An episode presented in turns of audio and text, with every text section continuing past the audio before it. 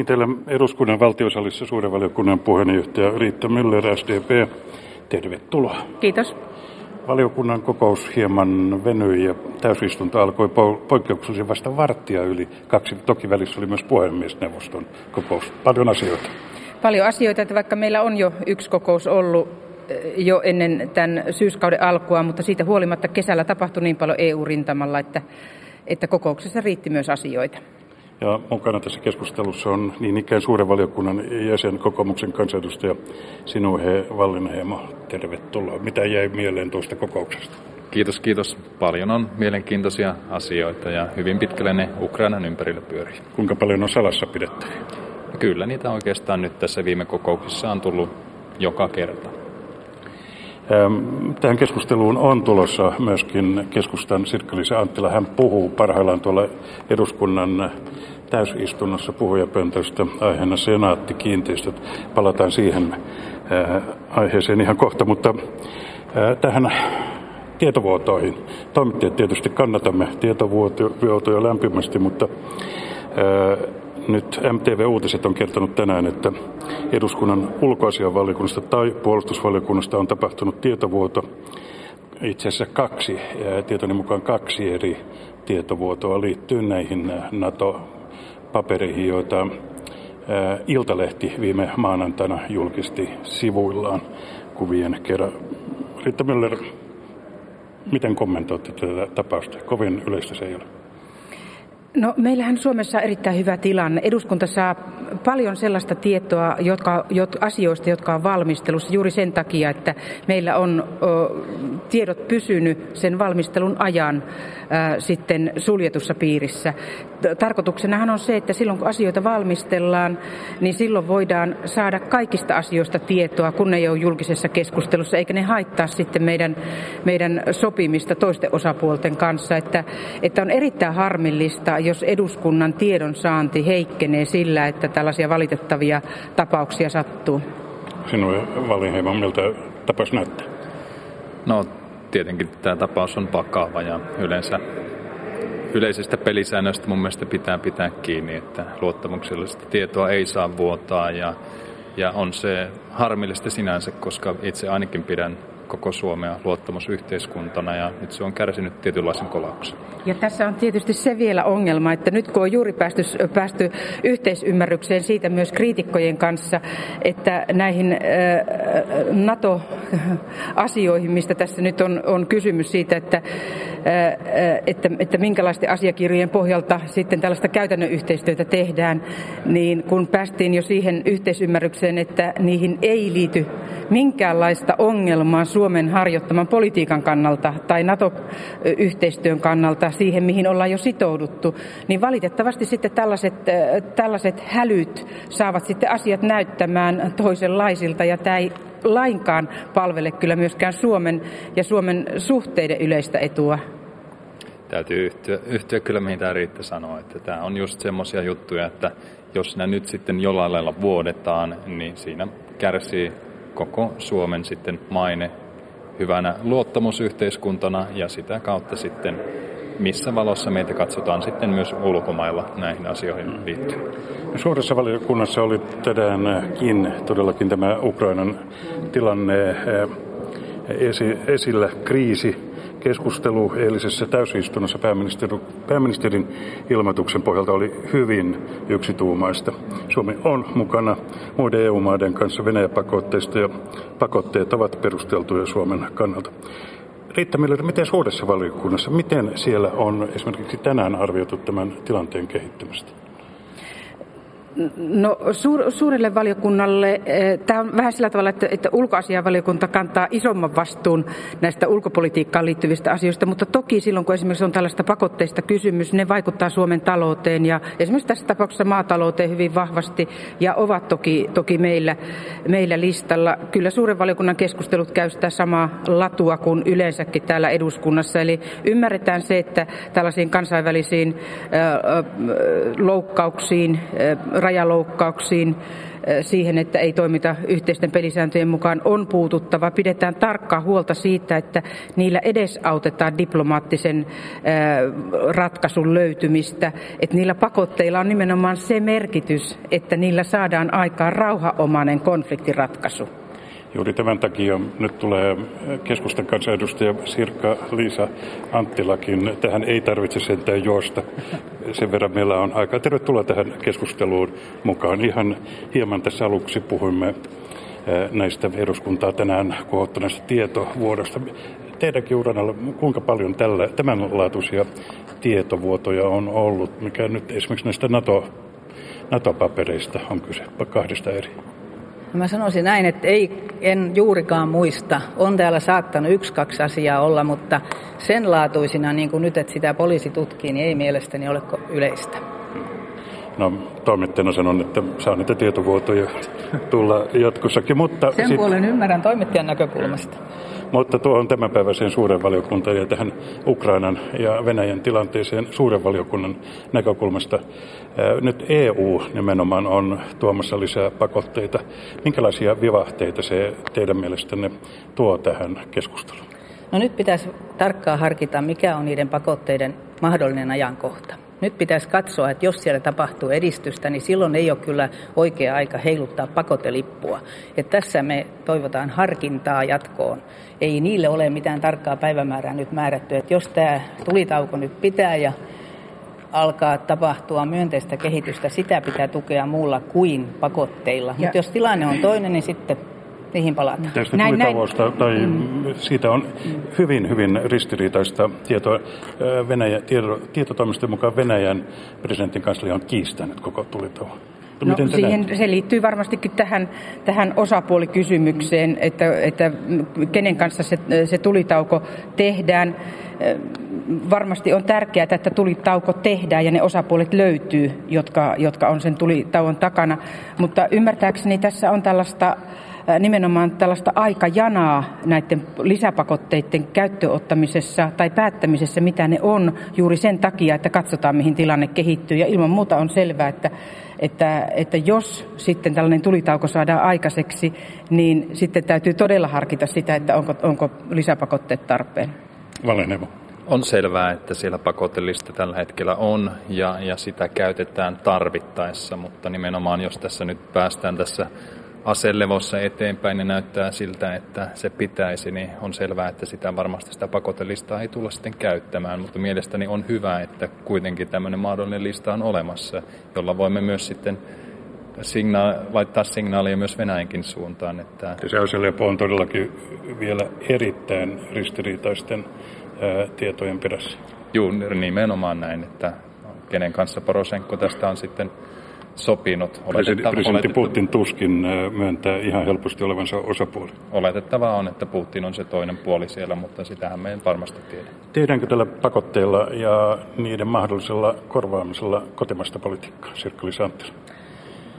Minusta eilinen eduskuntakeskustelu oli erittäin hyvä. Se kertoi siitä, että silloin kun Suomessa ollaan tilanteessa, jossa me, meidän pitää vakavasti miettiä omaa tulevaisuuttamme ja turvallisuuttamme ja, ja ulkopolitiikkaa, niin Täältä löytyy yksi tuumaisuutta, mutta en ollenkaan kiistä sitä, etteikö ole ollut aikaisemmin piirteitä, jossa tietyt puolueet ovat tulleet NATO-kantoineen esille paljon paremmin kuin aikaisemmin. Ja tämä on ruokkinut tämä tilanne sitä, mutta se ei liittynyt eiliseen, se on jo aikaisempaa.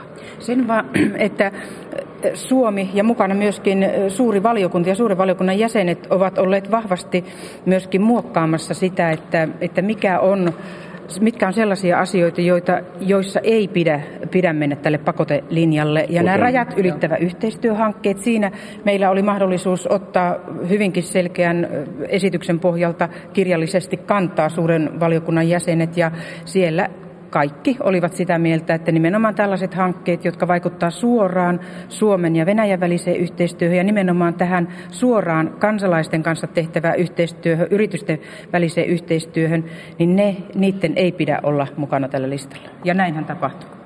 Nimenomaan tässä on ollut todella hyvä yhteistyö sekä suuren valiokunnan pääministerin virkamiesten kesken ja pääministeri myös suuressa valiokunnassa kiitteli meidän virkamiehiä näistä erittäin hyvistä tuloksista, mitä me toistaiseksi olemme saaneet näiden pakotteiden suhteen. Mikä oli pääministeri Stubin viesti tänään suurelle valiokunnalle? Öö, no, muistellaan heti, mitä ei saanut sanoa ja mitä ei, mutta tota, kyllä siis nimenomaan se, että kyllä siellä niin tällä hetkellä listaa suunnitellaan, mutta onko sen käyttö sitten tarkoituksenmukaisuutta vai ei, se nähdään myöhemmin ja, ja olennaista on, että nyt katsotaan sitä kehitystä, mihin tämä on menossa ja, ja toivotaan tietenkin parasta. Sitten, mm. sitten kysymys siitä, että jos uusia pakotteita tulee ja ne tulee näiden neljän sektorin sisällä, niin itse pelkään kyllä eniten, että se iskee entistä pahemmin vielä meille tälle maataloussektorille, jossa nyt jo maidon tuotannossa ja sialihan tuotannossa on selkeästi olemassa ongelmia, eli, eli ylijäämät valuu tänne päin. Eli me koetaan sellainen markkinahäiriö, mitä ei ole nähty, jos tämä jatkuu. Ja sen takia mä en välttämättä pidä kovin hyvänä, että pidetään just niistä kiinni, missä nyt ollaan, että tämä maatalous voisi jäädä vähän vähemmän. Mutta sekä pääministeri että maatalousministeri molemmat kyllä ymmärsivät erittäin hyvin tämän tilanteen, kyllä, kyllä. Missä, missä suomalaiset maanviljelijät ovat ja ovat, ovat niin kuin hyvin saaneet tämän asian myöskin ymmärretyksi tuolla Euroopan unionin tasolla, mutta ihan niin kuin tuli esille, että ne summat, joita tähän markkinahäiriörahastosta on käytettävissä, niin ovat pieniä. Toki Suomen hallitus on myöskin, myöskin itse lähtenyt katsomaan, että, että millä tavalla me voisimme tukea nyt maataloutta tässä, tässä vaikeassa tilanteessa. Niin Etelä-Euroopan maata he saivat tukea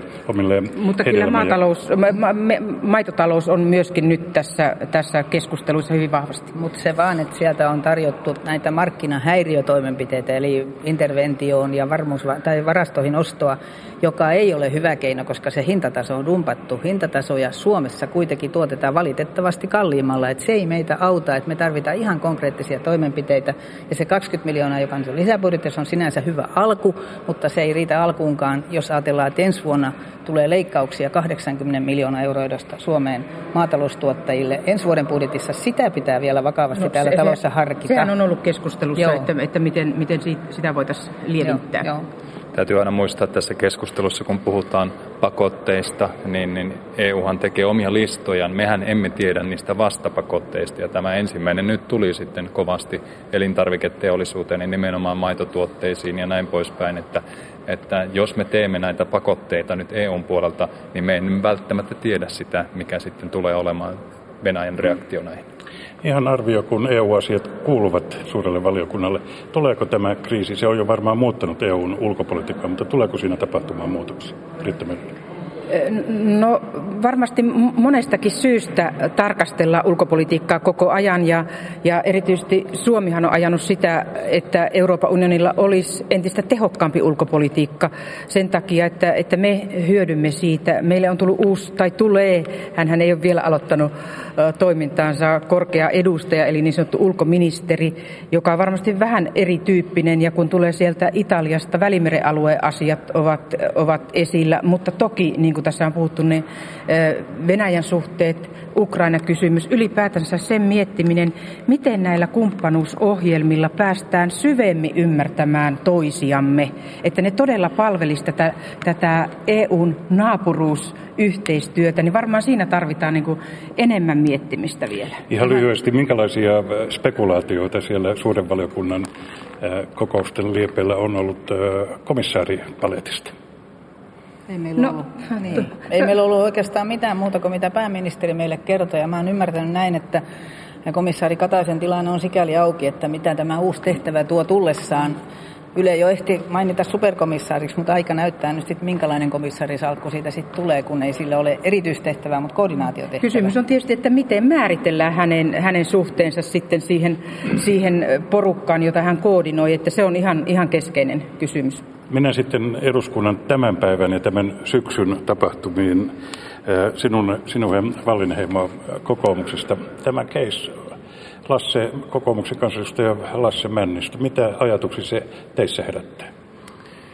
No, kyllähän täältä eduskunnasta ennenkin on pyydetty eroa, että tässä viime vuosikymmeninä lähes 50 ihmistä ovat pyytäneet kesken kauden eroa tästä eduskuntatyöstään ja vain kaksi on ää, kaksi pyyntöä on evätty ja, ja hän nyt on menossa merkittävään virkaan. Ehkä, ehkä itse en olisi tehnyt samalla lailla, mutta tämä oli Lassen päätös ja sitä pitää nyt kunnioittaa. Entä Sirkka Anttila, mitä ajatuksia herättää? Mä otan tähän yleisellä tasolla kantaa tilanteessa, jossa jos me madalletaan se kynnys kovin alhaiseksi, että täältä pääsee lähtemään, koska tämä on tietynlainen imperatiivinen mandaatti, joka saadaan vaaleissa, niin sitten helposti käykin niin, että vuosi, puoli vuotta ennen vaalia täältä lähteekin joku edustaja samantyyppiseen homman on mahdollista lähteä, antaa tilaa sille varajäsenelle, varaedustajalle, joka pääsee sitten sopivasti ennen vaaleja tänne eduskuntaan. Että nämä pitää katsoa hyvin laajasta näkökulmasta nyt, kun tämä ratkaisu tehdään, eikä yksin tässä tapauksessa, vaan sitä, että onko sillä heijastusvaikutuksia jatkoon, ettei kynnys mene liian matalaksi. Riitta Miller. Olen samaa mieltä siinä, että tässä on kuitenkin tällaisia tietyn ennakkotapauksen merkkejä ja, ja sen takia tämä on katsottava huolellisesti että sitten tämä, tämä todellakin se mandaatti, minkä kansalaiset antavat äänestäessään, niin tulee täysmääräisesti, täysmääräisesti niin kuin pidettyä huoli siitä, että se täytetään. Mainittakoon, että ne kaksi tapausta, joissa ei myönnetty, ne olivat tavallaan hieman surullisia. Kyllä. Ja toinen, toisessa tapauksessa oli myöskin tällainen taustalla poliittinen turhautuneisuus ihan koko tähän eduskuntatyöhön. Mutta näin lyhyen, lyhyen sijaisuuteen ei ole koskaan annettu, kun nyt on kysymys. Mielenkiintoiseksi sitten, jos jossitellaan, se on aina mukava harrastus. Jos tilanne on se, että eduskunnan puhemiesneuvosto päättää asiasta pääsihteeri Seppo Tiittisen esityksestä, ja Tiitinen on tunnetusti hyvin perehtynyt tähän meidän valtiosääntöömme ja perustuslakiimme ja näihin käytäntöihin, mitä aikaisemmin on ollut. Mutta mielenkiintoistahan se on se myöskin, että jos eduskunnan puhemiehistö, puhemies Eero Heinäluoman johdolla joutuisi päättämään asiasta. Nimittäin sattumalta Eero Heinäluoma kunnanvaltuutettuna Helsingin kaupunginvaltuustossa oli päättämässä Lasse Männistön laittamasta tähän virkaan. No, en osaa sanoa, että, että mitä yhteistä niillä on, koska, koska tuota, siellä on valittu virkaa henkilö ja täällä päätetään sitten tästä, tällaisen proseduurin jatkumisesta. Tähän tulee istuntosaliin äänestettäväksi joka tapauksessa. En usko, että tässä tulee olla ongelmia olemaan, että kyllä Lasse varmasti saa ihan normaalisti eroa. Mutta onko, onko tässä tällaista havaittavissa jo nyt tällaista poliittisen iskun paikkaa, että vastustajat hyökkäävät? No onhan se jo huomattu, että, että siitä on iskettykin, mutta tämä vähän kuuluu niin kuin politiikkaan. Että katsotaan sitten, että mitä edessä tulee, mutta että varmasti tästä muut puolet ottaa kaiken ilon irti, että eikö se vähän kuulu politiikkaan. No on kyllä Sirkka-Liisa Anttilan kanssa ihan täsmälleen samaa mieltä, että, että joka tapauksessa tämä kannattaa katsoa selkeästi, ettei sitten tule sellaista tulee. tulevaisuudessa sellaisia kysymyksiä, että onko menty sitten liian nopeasti ohi tämmöinen asia. Tästä tulee prejudikaatti, eli ennakkotapaus, ja sen takia se on katsottava huolella. Sitten sen tuossa ensi viikon jälkeen nähdään. Sirkka-Liisa Anttila, parhaillaan tuolla keskustelussa, te äh, mainitsin jo aikaisemmin tämän lähetyksen alussa, että olette siellä äh, puhumassa. Äh, täällä on tarkastus, eduskunnan tarkastusvaliokunnan pitkä ja perinpohjainen lausunto senaattikiinteistöstä. Tarkastusvaliokunta löysi aika lailla huomauttamista. Sirkka Anttila, kuinka voi olla mahdollista tämä senaattikiinteistötapaus, että sen toiminta ei kerta kaikkiaan ole avointa ja läpinäkyvää? No se on se kysymys, jonka kanssa me ollaan pohdi, painiskeltu ja nyt löydetty sitten keinot. Valtiovarainministeri viime kädessä uskon, että ministeri Rinne nyt on ottanut tämän vakavasti. Sen verran hänen kanssaan on keskusteltu. Tässä tarvitaan täyskulttuurin muutos. Ja esimerkiksi me lähdemme nyt tarkastusvaliokunta Ruotsiin katsomaan. Siellä on järjestelmä, jossa ei valtiolle kerätä 120 miljoonaa vuokralaisilta, vuokratuottoja, joka tarkoittaa sitä, että senaatin on ollut pakko koko ajan nostaa vuokria, jotta se 120 miljoonaa on tullut valtiolle. Eli me ollaan kuristettu omia vuokralaisiamme tällä politiikalla, ja kun se on vielä monopolimaista toimintaa, ei ole kilpailijoita. Riitta Miller, esimerkiksi museot ovat ympäri maata aivan ihmeissään. Pitää, he ovat heidän pääasiallinen työnsä, kun katsoo sitä, että mihin rahat menevät, on vuokratulojen tuottaminen valtion omistamalle senaattikiinteistölle. Ei, ilmeisesti tämä voi jatkua. No toivottavasti ei jatku ja erittäin hyvä, että tämä on nyt otettu esille, koska to, ja sitten toivottavasti myös kuntien samantyyppiset käytännöt tulisi läpivalasuun, koska ei yhteiskunnan kannalta ole kauheasti järkeä, että me yhteisiä veromarkkoja kierrätetään ja sitten katsotaan, että mitä kautta sitä saadaan niin kuin lisättyä jollekin. Samoista rahoista on kuitenkin kysymys. Niin, tällä hetkellä senaattikiinteistön taseessa taitaa olla noin lähes viidellä miljardilla erilaista omaisuutta ja onhan se aika paljon, että uskon, että ne on siellä... saanut sen kiitos kaupalla. Siis aikanaan, kun tämä perustettiin, niin euroaka eikä markkaakaan tullut korvausta. Kiitos kaupalla. Ja uskon, että tästä varmasti saadaan tätä summaa pikkuhiljaa alaspäin ja saadaan myös läpinäkyvyyttä toimintaa. No, sitä varmaan tarvitaan. Pelkästään jo tuollainen yksityiskohta johtajien palkat siellä senaattikiinteistössä. Miltä näyttää? No ne on tulospalkkoja, kohtalaisen hyviä ja sidottuja tulokseen. Ja sekin kannustaa nostamaan vuokria, että saadaan sitä tuloutettavaa, koska siihen tulokseen se on sidoksissa, että nämä kytkökset pitää purkaa. Mutta nyt ilmeisesti se on saatu purettua, että nyt on, on sitten muutettu järjestelmää. Mä uskon, että ministeri Rinne tekee niin käsittääkseni ei vielä, mutta Mutta siihen kohta. on hyvin, hyvin, hyvin niin kuin hyvä luottaa, että Joo, näin tapahtuu. Niin minäkin luotan siihen. Me ollaan tehty hyvää työtä ja uskon siihen, että se kantaa myöskin valtiovarainministeriössä toimenpiteitä, joita tarvitaan. Lopuksi hieman tunnelmista, mitä tämän syksyn aikana on lupa odottaa. Mikä teidän mielestänne tulee olemaan tämän syksyn poliittisesti kuumin aihe vai onko teillä toisaalta sellaista henkeä myöskin, että ainakin tuolla kuppilan puolella voisi sanoa, että lyödään hanskat tiskiin ja odotetaan vaaleja. Päinvastoin. Kyllä meillä on aika, aika mielenkiintoisiakin kokonaisuuksia. Tietenkin tämä uusi sotelaki, sitten varmasti ydinvoimakysymys tulee herättää paljon tunteita ja sitten sukupuolineutraali avioliittolaki. Tässä varmasti kolme semmoista, jotka... Minulle tärkein on budjetti ja mä toivon, että täällä löytyy ratkaisu, jolla Suomeen saataisiin uutta työtä. Biotalouteen pitäisi nyt panostaa. Budjetti ei vielä valitettavasti panosta. Siitä puhutaan paljon, mutta käytännön toimet puuttuvat, raha puuttuu. Kyllä se tärkeimmät asiat on työtä, työtä ja työtä ja, ja biotalous ja, ja puun parempi jatkojalostus ja, ja sitä kautta uusien innovaatioiden osaamisen hyödyntäminen suomalaisen työn hyväksi, niin kyllä ne on niitä isoja pitkiä asioita. Toki nämä rakenneuudistukset, kuten sosiaali- ja terveydenhuoltouudistus on Ja niihin, niihin palataan aivan varmasti. Edusku, täällä on tulee myöskin kaksi välikysymyskeskustelua. Kiitokset teille Sirkka-Liisa Anttila, Riitta Möller ja Sinohe Vallinheimo. Kiitoksia. Ja hyvää päivän jatkoa. Ja, ja tänään taitaa olla tätä keskustelua luvassa aika pitkä. Joo, Jari Niemelä, eduskunta.